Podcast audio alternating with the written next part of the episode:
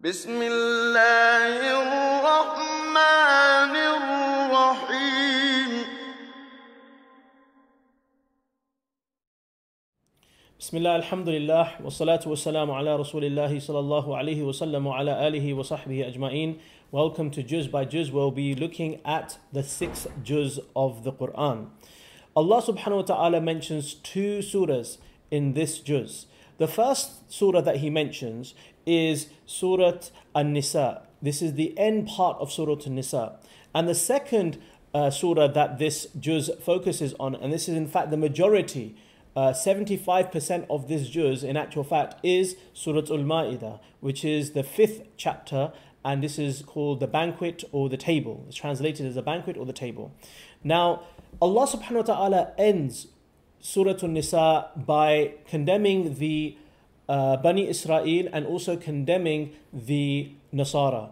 And the reason for this is because the Bani Israel tried to kill Isa alayhi salam whilst Allah subhanahu wa ta'ala protected him and he uh, raised him to the heavens whilst the Nasara, whilst the Nasara they attributed a son to Allah subhanahu wa ta'ala they said that Isa ibn Maryam alayhi salam is the son of Allah so Allah subhanahu wa ta'ala condemned both of them in this juz in from Surah An-Nisa Allah subhanahu wa ta'ala, he, whilst he begins Surah An-Nisa, which was in the fourth juz, with inheritance, he also ends this, uh, this chapter the six, in the sixth juz with inheritance also.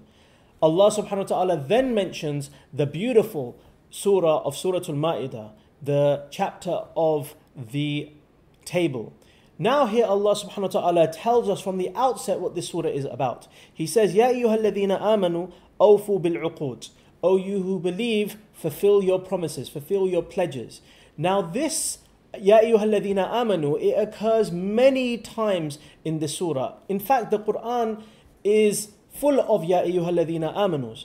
It is, I think it is over, mentioned over 80 times. But this Ya ayyuhalladhina amanu has been mentioned around 16 times or 18 times in this particular surah. And Allah subhanahu wa ta'ala says to fulfill our pledges. One time, one of the companions or one of the scholars of Islam came to Aisha radiallahu anha and he said to her, Tell me about some laws of Islam.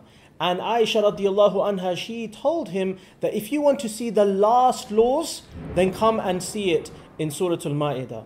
So you'll find that Surah Al Ma'idah completes the laws that were mentioned in the previous surahs. So, for instance, let's just take one example. Uh, the verses of alcohol. Allah subhanahu wa ta'ala mentions in Surah Baqarah where He says that the, the bad outweighs the good. He mentions it in Surah An-Nisa where He says, Do not approach the salah when you are in a drunkard state. But here in Surah Al Ma'idah, He mentioned in unequivocal terms that this is completely prohibited. Now, Allah subhanahu wa ta'ala in the first 26 verses, which is around the uh, 25% of this juz, Allah subhanahu wa ta'ala mentions a number of rules and regulations. He mentions the laws of, uh, of marriage. He mentions the rules of eating halal and keeping away from haram in terms of food. He also tells us the law of how to make wudu.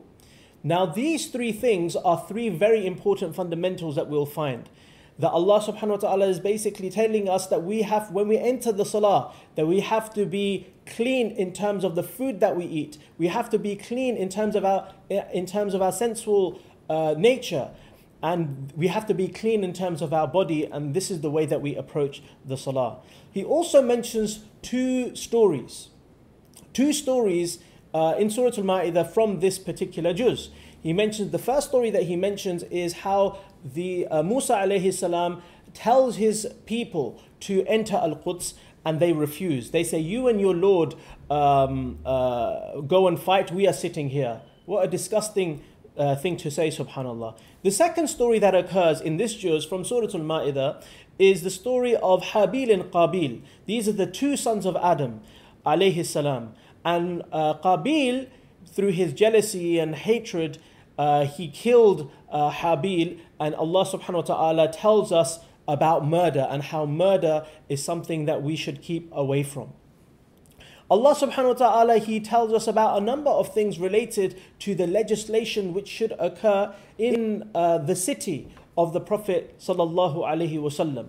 And then Allah subhanahu wa ta'ala tells us a number of things related to how the covenant and how we and how we should fulfill that pledge. And Surah Al Ma'idah continues on to the next juz where we will be discussing another story that comes in Surah Al Ma'idah and the reason why Surah Al Ma'idah has been given its name. Until then, Jazakumullah khair, subhanakallahumma wa bihamdika, ashadu an la ilaha illa ant, astaghfiruka wa atubu ilayk.